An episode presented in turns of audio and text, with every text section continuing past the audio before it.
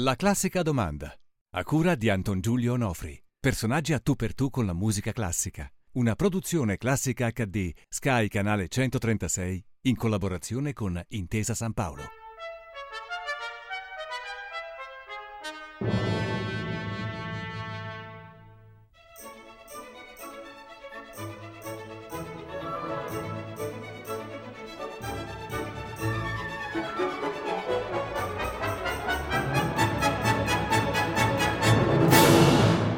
Oggi la classica domanda è eh, a Milano, in uno studio di un genio. Eh, adesso so che eh, è talmente modesto e discreto che non ama essere definito genio né tantomeno maestro, ma per quanto riguarda me, che vedo i suoi film da quando avevo l'età di dieci anni, per me Bruno Bozzetto è è un genio. Non posso controbattere.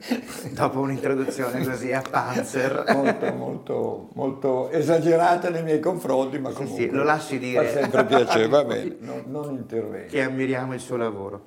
Eh, noi della classica domanda chiediamo sempre ai nostri ospiti di farsi in un minutino un autoritratto. Mm. Ora lei è anche un disegnatore meraviglioso, quindi, però questa volta a parole. Autoritratto e parole è un po' più difficile. Comunque eh, ho iniziato per caso, giovanissimo, ehm, a disegnare perché probabilmente mio nonno era, era, cioè probabilmente, era un pittore, un affreschista molto, molto bravo, Gerolamo Poloni, e devo aver ereditato qualcosa da lui, quindi ho sempre disegnato, però il mio disegno era semplice, schizzato.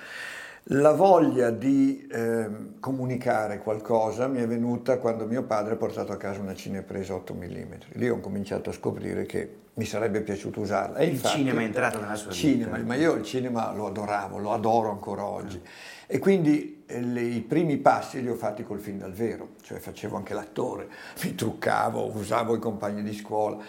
Poi mi sono accorto che era molto difficile perché fare un film dal vero è complesso, richiede anche un'attrezzatura notevole e quindi ho fatto degli esperimenti con dei block notice cercando di fare qualcosa in animazione. Ovviamente tra i film amavo moltissimo l'animazione, Disney, in quel tempo c'era solo lui, e ho scoperto che al Cineclub tutto questo piaceva molto, cioè ero qualcosa di diverso dal solito cinematore e quindi ho continuato. Da lì in poi eh, i fatti sono arrivati, si sono succeduti da soli. Ho fatto un primo esperimento, un secondo, poi ho tentato un film di dieci minuti, che era un, un grosso impegno. Traguardo. E quello mi ha dato il via perché è stato notato al Festival di Cannes, dove c'era questo festival d'animazione consigliatomi da, dal direttore della Cineteca di Milano e mi hanno notato, ne ha parlato molto bene Pietro Bianchi che era un critico del giorno e questo mi ha fatto partire. Poi, Pietrino Bianchi. Pierino, Pietrino, Pierino, Pietrino, Pietrino. E, chiaramente mio padre che mi ha sempre aiutato è stato una persona formidabile per me, importantissima nella mia vita eh, ha capito che c'era qualcosa di più oltre al solito gioco, perché l'interesse della critica, i giornalisti, eccetera, eccetera, hanno fatto capire che c'era qualcosa di più profondo. Quindi mi ha aiutato e abbiamo incominciato a fare qualcosa di più concreto e poi i film sono stati notati ed è arrivata la pubblicità e lì chiaramente cambia la musica perché arrivano i soldi, arriva la possibilità si di... Può investire. Si può investire, si possono prendere collaboratori e poi da lì siamo andati avanti. È partito, ecco, ci dica, ci dica i titoli dei suoi lungometraggi. Ma i lungometraggi importanti sono Western Soda nel 65 che ha rotto 65, 65 sì. quindi in Italia Western Soda eh, che ha rotto un silenzio che durava da tanti anni. Esattamente. E subito dopo ho realizzato Viv mio fratello superuomo che era una parodia dei superuomini. Che diciamolo la Pixar ha tenuto in grande considerazione quando ha fatto gli incredibili sì, sì, cioè, e poi ho avuto una pausa lunga e dopo circa dieci anni ho realizzato Allegro non troppo che è nato casualmente come è nata casualmente Fantasia che fantasia non è, dopo ne parliamo. No, no, ne parliamo subito, ne parliamo subito allora, fantasia, perché noi siamo qui apposta per, fantasia, per Allegro non troppo. No, quindi. l'ho letto su un libro che parlava di Walt Disney. Fantasia è nato con l'apprendista stregone, cioè eh, Disney faceva cortometraggi, ha avuto l'idea di fare l'apprendista stregone che secondo me è l'episodio più bello del film, riuscito. più riuscito, più completo, con una storia E al ristorante si è trovato in fianco Stokowski. Mm. E allora parlando capitava dice, ad Hollywood. Non pot- esatto, capitava ad Hollywood. Dice, ma non potresti dirigere tu e facciamo un'orchestra, facciamo una cosa veramente... Allora ho detto, ma molto entusiasta, ha accettato il problema che i costi incominciavano a salire. Allora, hanno proseguito, Disney proseguiva in generale anche se le cose erano notevoli da affrontare, ha realizzato questo capolavoro, però si sono accorti che i costi e non avrebbero più permesso un rientro utilizzandolo come cortometraggio. E quindi a questo punto hanno cominciato a pensare di farne altri e è nato eh, Fantasia.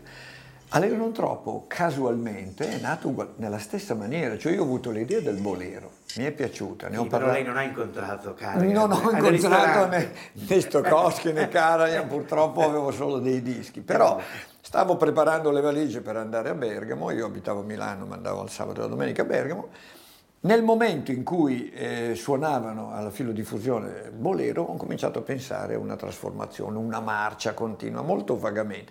Ci ho pensato tutto il weekend, il lunedì ne ho parlato in ufficio e tutti entusiasti. Direi. Anche perché l'idea di fare qualcosa sempre di spettacolare, abituati al tran tran della pubblicità, li stimolava. E nel momento in cui stavo concretizzando l'idea del bolero, ho cominciato anch'io a pensare, ma perché non ne facciamo di più, visto che avevo tante musiche che mi appassionavano? E così Ecco, queste tante musiche che sono, adesso detta sì. infusa la valstrista di, di, di sì, sì, sì, un concerto per Dvorak, eh, Danza Slava, di, esatto. di Vivaldi, la danza slava di Dvorak. Cielo di fuoco di Stravinsky. Esattamente, ecco, eh, sono tutti pezzi che lei amava già da tempo. Sì. Ecco, perché lei comunque è un ascoltatore di musica classica. Allora, racconto un attimo certo, come è nata la mia passione per la musica classica. Io da piccolo... Infatti la classica domanda è quella, come le è nata la passione? Quando è stato lei da piccolo esatto. che ha ascoltato le prime note? Allora, io da piccolo, piccolo, piccolo, mio padre era uno che ascoltava molto la musica classica in casa, quindi mi aveva anche abituati, però io la definivo musica da morti. Cioè io associavo probabilmente la musica classica alla serietà della Chiesa, di determinate manifestazioni. Quindi per me era musica da morte. Potrei ma dire che questa gliela taglio, ma invece no, perché andiamo avanti a spiegare. Ma da piccolo, piccolissimo, è un concetto che probabilmente è accettabile. Nel momento in cui ho visto Fantasia, colpo di fulmine. Di colpo ho scoperto che questa musica che mi piaceva, la sentivo ma non sapevo valutarla, acquistava un'altra dimensione, dei colori, un mondo poetico, insomma mi aveva affascinato. Però era una cosa inconscia, cioè non ci ho riflettuto. Quando ho cominciato a casa a ragionare, perché allora al cinema si andava una volta e poi non esisteva nulla, eh, quindi era tutto nella mente. Nella memoria, ho cominciato a cercare di ricostruire quale fosse la musica della saga della primavera. E ho capito che questa musica che io ascoltavo mi riportava alla mente anche delle immagini quindi mi ha anche aiutato questo. Poi da quel momento in poi ho, ho continuato ad apprezzarla, da piccolo vivevo spesso. Quindi fantasia è stata un po' con, sì. nel suo amore per la musica. Poi... Un altro fatto era che quando ero ragazzino, ricordo che andavo in casa di amici di famiglia, tante volte stavo là a dormire, avevano i bambini della stessa età, uh-huh. e la sorella maggiore di questo mio amico suona, studiava il piano uh-huh. e mentre noi giocavamo suonava spesso il Chiar di Luna di Beethoven che mi è rimasto nel cuore proprio. Uh-huh. Ecco, secondo me sono queste cose che restano dentro, dentro la persona, sono quelle che eh, hanno fatto nascere proprio l'amore verso la musica classica, il piacere di ascoltarla. Ecco, il piacere di ascoltarla e non sempre abbinare no, delle immagini e delle cose. Però appunto torniamo ad Allegro non troppo, di cui però parleremo soltanto in maniera così fugace, perché insomma poi vogliamo sapere più a fondo della sua passione per la musica. Insomma. Mm-hmm. Ecco, Allegro non troppo, eh, mh, appunto, mh, Walt Disney ha potuto chiedere a Stokowski e all'orchestra di Filadelfia di eh, selezionare dei pezzi insieme, probabilmente avranno, Disney li avrà suggeriti e Stokowski certo. avrà consigliato e poi li hanno registrati, li hanno filmati, li hanno animati. Ecco, lei invece non ha, eh, lei aveva i dischi come ha appena detto, certo. quindi eh, in base a cosa ha scelto i brani che Ma poi ha animato e allora, illustrato con Allegro non troppo? Non sono un intenditore, non sono un musicista, quindi eh, vado a istinto. Esatto, cioè, no? cioè, quello che ci piace. Eh. Determinati brani potevo averli specialmente registrati in Russia, da quel che mi risulta, potevo averli con costi molto inferiori, perché poi c'erano da pagare i diritti. Il problema era che determinati direttori d'orchestra come Karajan davano una verve, una vita, un, un corpo alla musica che altri non davano. Certo. Cioè la stessa musica sembrava un'altra cosa, certo. perdeva il, la forza, perdeva... E per me era importante, cioè noi nell'animazione... Ricordiamolo perché appunto Herbert von Karajan dirige quasi l'integrità sì, quasi dei tutti, pezzi quasi di, tutti, di... adesso non ricordo tutti. Sì, beh, c'è l'uccello di fuoco che invece è diretto da Lori Mazzel perché Karajan Ecco, l'uccello di fuoco sicuro, ma e gli forse altri... il concerto di, di, per mandolino di Vivaldi forse non è Karajan. Eh, Però all'epoca non, Karajan non, non, faceva no, Vivaldi. Questo non, non, me lo ricordo onestamente. E comunque insomma, generalmente sono, sono del, Sì, generalmente sono suoi. Ecco, la Vals Triste. Eh, e poi c'è un'altra cosa che per noi non solo il ritmo e la forza sono importanti, ma anche la durata. Esatto. Perché se uno lo stesso brano lo, me, dilata. lo dilata, mi annacqua tutto, quindi se è più compresso è molto meglio. Quindi da una parte un, un discorso artistico o diciamo mh, istintivo e dall'altro un discorso anche pratico e di, di proprio di, di lavoro, di, tecnico. Ecco, diciamo che erano gli anni 70, anni in cui c'era al cinema e soprattutto nel cinema d'animazione, quello non per ragazzi, sì. ma quello che andava ai festival di Oberhausen, eccetera, un forte impegno ehm, come dire, sociale, ecologico, mm. ecologista, mm. insomma i messaggi erano cartoni animati ricchi, densi di, di sì. messaggi eh, progressisti sì, che invitavano sì, a una riflessione, erano gli anni della polluzione, gli anni della... Eh, eh, ma non per tutte le case, devo dire che eh, una che ha dato una grande impronta a questo tipo di film è stata la Zagreb Film. Mm-hmm cioè, e anche in Cecoslovacchia, cioè c'erano a Praga c'erano, c'era una scuola veramente che faceva dei film con dei contenuti perfino troppo seri a volte, no? sì, sì. Eh, e comunque questi film si vedevano solo ai festival certo. perché non c'era distribuzione. L'animazione era ancora una cosa per ragazzi. Era una cosa diciamo un po' proibita, al di là di Disney, di Tom e Jerry e di poche altre cose non si vedeva molto, quindi ehm, erano i festival che anche a me hanno dato tantissimi stimoli, mi hanno permesso di conoscere gente eh, importante e ho imparato molto anche da loro, insomma.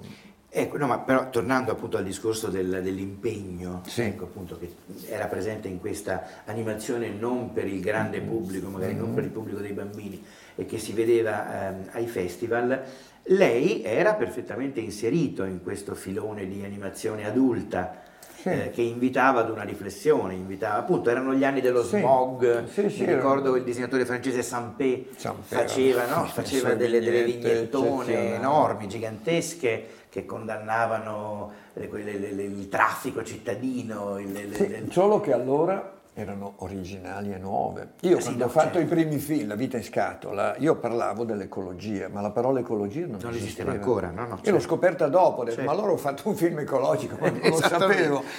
Perché erano cose nuove e ovviamente si era un po' avanti agli altri e si, di questi, si parlava di queste, queste cose, di questi argomenti.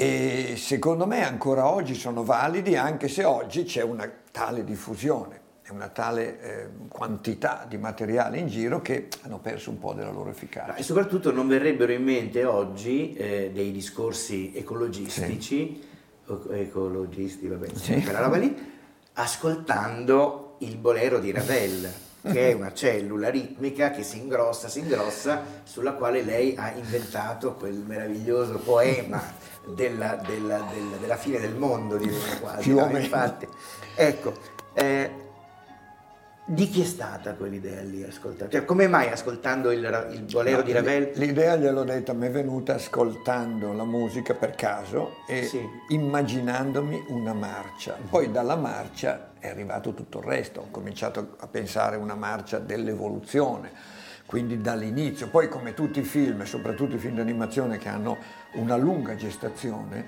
c'è la possibilità di continuamente arricchire e cambiare e correggere il tiro. Quindi dalla prima idea, parlando con tutti, chiaramente tante cose sono state cambiate, però il concetto era quello. E l'altro concetto base, che per me è fondamentale, era un disegno, credo di aver visto su un libro di Van Loon, che era un libro, eh, una specie di Piero Angela di molti anni fa che spiegava la scienza, spiegava, e aveva pubblicato un disegno in cui c'era un quadrante di un orologio mm-hmm. e si diceva, guardando la lancetta dei, dei minuti, se dall'inizio è apparsa la vita sulla Terra, l'uomo è apparso negli ultimi due minuti. Ah. E questo è stato... A proposito di creazionisti. Sì, ma è stato questo il concetto che ha spinto, perché anche nel bolero, che con, mantiene questo ritmo, è nella fine che c'è questa esplosione. Sì, c'è il cambio di tonalità. Esatto, e lì corrisponde proprio a quello che è l'uomo, l'arrivo dell'uomo e quello che ha fatto in due minuti rispetto a 24 ore. Ecco, allora queste due cose si sono fuse insieme. Eh, io ho sempre amato i libri di divulgazione scientifica, i miei libri, oltretutto anche di etologia, di Conrad Lorenz, di Desmond Morris, sono sempre quelli che mi hanno dato più spunti perché mi permettevano di riflettere sull'uomo e sulla vita paragonandoli sempre anche alla vita animale che non con netta sci- preferenza per gli animali. Sicuramente, ma questo non lo dico, diciamo che gli animali non parlano, questo è già un gran vantaggio. Chissà se parlare. Chissà se parlare, però questo, questo concetto mi ha dato molti stimoli e molte idee per i film, moltissimi nascono da quello. Sì, anche perché appunto lei ne ha fatti tantissimi, sì, ne ha fatti più tanti. corti, comunque anche lì è, è, è, il discorso è sempre presente. Però il discorso è l'uomo visto sempre da un'ottica particolare, cioè a me piace vedere l'uomo da Marte e se vedo l'uomo da Marte, guardo la Terra e vedo questi microorganismi che stanno crescendo e stanno conquistando, conquistando, stanno divorando la Terra, da Marte è un tumore.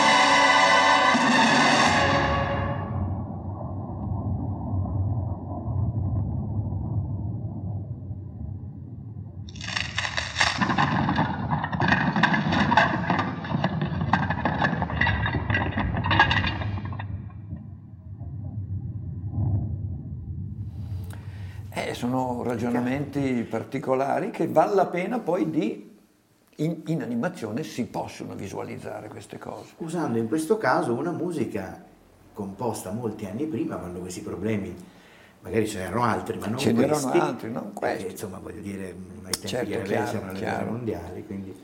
E Ravel ecco, a tutto pensava tranne che all'evoluzione della razza animale, eccetera, eccetera. Ecco. Torniamo con Bruno Bozzetto, autore di Allegro non troppo, ma anche di tanti altri film di animazione, ma di Allegro non troppo perché alla classica domanda ci si occupa di musica classica e quindi siamo qui a parlare essenzialmente di quello, ma anche della passione del, per la musica classica di Bruno Bozzetto, perché lei nella vita, se ha fatto Allegro non troppo, vuol dire che già che era un ascoltatore, già era un innamorato della musica classica, non è mai casuale. Ecco, quando... No, è, mai, è, sta, è, stata sempre la mia, la mia, compagna. Io della musica moderna non so praticamente nulla, sono un ignorante totale, ma la musica classica mi aiuta a vivere. Cioè io quando eh, posso... Perfezioniamo questo bel concetto. Il concetto è che mi rilassa, mi, mi dà delle belle, meravigliose sensazioni che mi aiutano, credo, anche a riflettere. Cioè, la musica classica ha anche un ritmo tale che mi permette di entrare in altri mondi, non so come dirlo. Di, certo. eh, oggi tutto è concitato, tutto è veloce e si fa più fatica a riflettere. Le, le più belle idee mi sono venute andando in montagna, camminando da solo in mezzo a cose belle. Certo. Quindi la montagna, la neve, i corvi che volano, eh, sono eh, situazioni secondo me molto creative dove ci si confronta un po' con se stessi perché quando si è soli si riflette e, e la musica classica mi fa un po' lo stesso effetto, è come mm. essere in montagna. Eh, io ricordo che da poco uso le, le, le cuffie, però se mi capita di andare qualche volta in montagna, mi è capitato due anni fa, ero a Corvara, eh, sulla neve con le ciaspole. A un certo punto mi sono fermato su un pianoro altissimo con una musica classica. Si ricorda cosa ascoltava? Dovrei ricordarmi. Mm. La Sinfonia delle Alpi di Strauss. No, quella la so memoria. ecco, cioè, no, no, era un'altra, però mm. potrei dirglielo dopo, ma al momento non okay, me lo ricordo. Vedremo. Comunque, ehm, una sensazione meravigliosa, cioè proprio di, estra...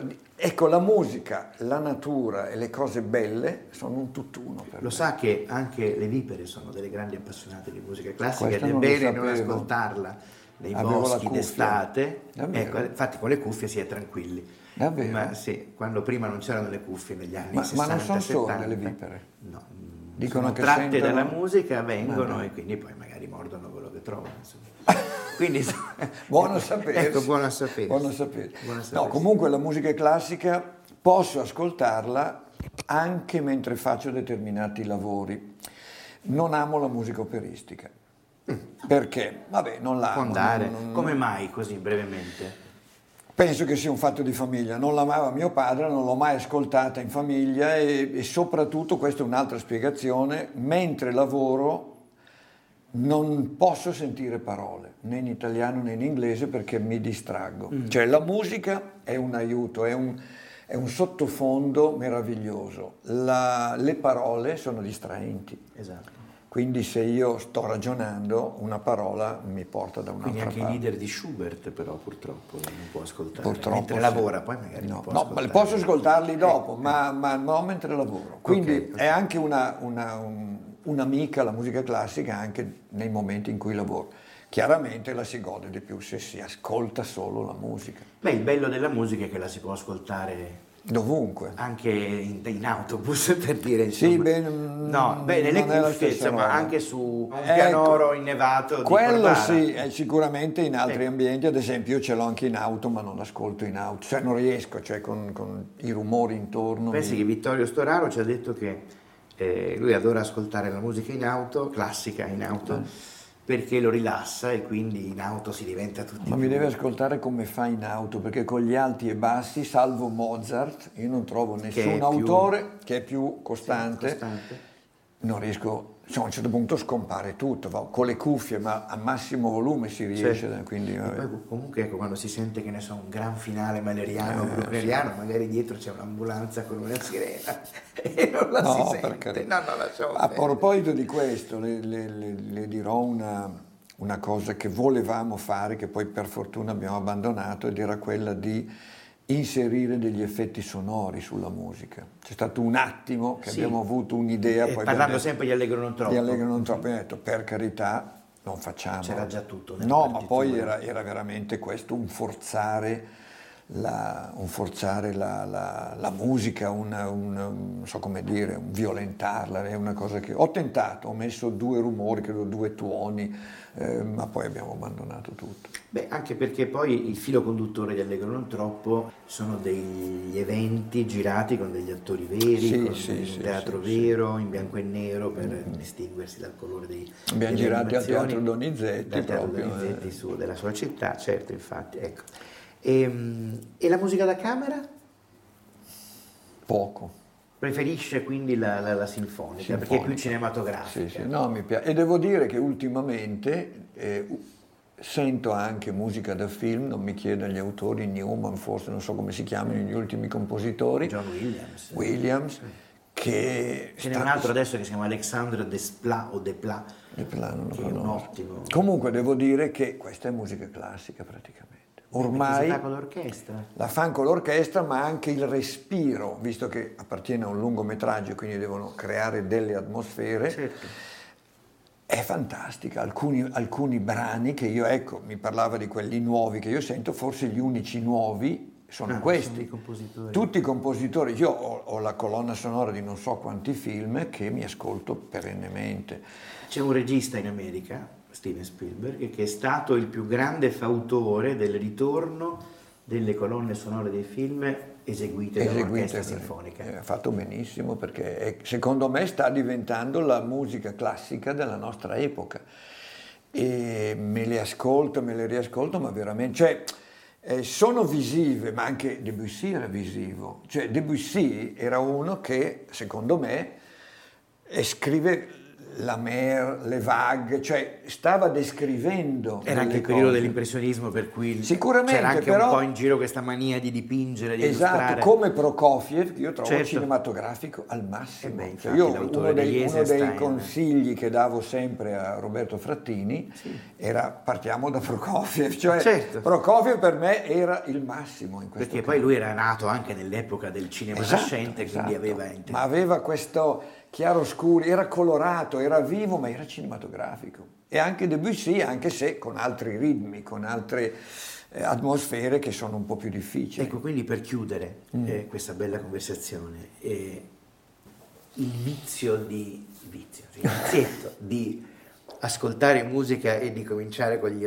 con gli occhi chiusi a immaginarci sopra delle storie, eh, ce l'ha ancora oppure a volte si abbandona? Allora, non è un vizio, è un lavoro. Cioè se io Sì, io l'ho decido... chiamato vizio, no, ma no, ma è un bellissimo come eh, tutti i vizi. Però ho notato che se io ascolto la musica l'ascolto e basta. Se però a un certo punto mi impongo, dico no, qui devo trovare qualcosa, allora il cervello prende un'altra direzione. Certo. Però le confesso che la difficoltà di Allegro non troppo, ma di qualsiasi persona credo, se vuol costruire una storia seguendo la musica, eh, se immagina una storia, il problema nasce a metà, neanche a un quarto, nel senso che come la storia incomincia a prendere una sua piega di sceneggiatura, quindi c'è una storia con degli avvenimenti, a un certo punto la storia chiede di andare in una direzione, ma la musica sta andando E per i fatti suoi. sia, esatto. Io mi sono trovato con una sinfonia, non ricordo se la 2, di Mahler, dove ho un inizio spettacolare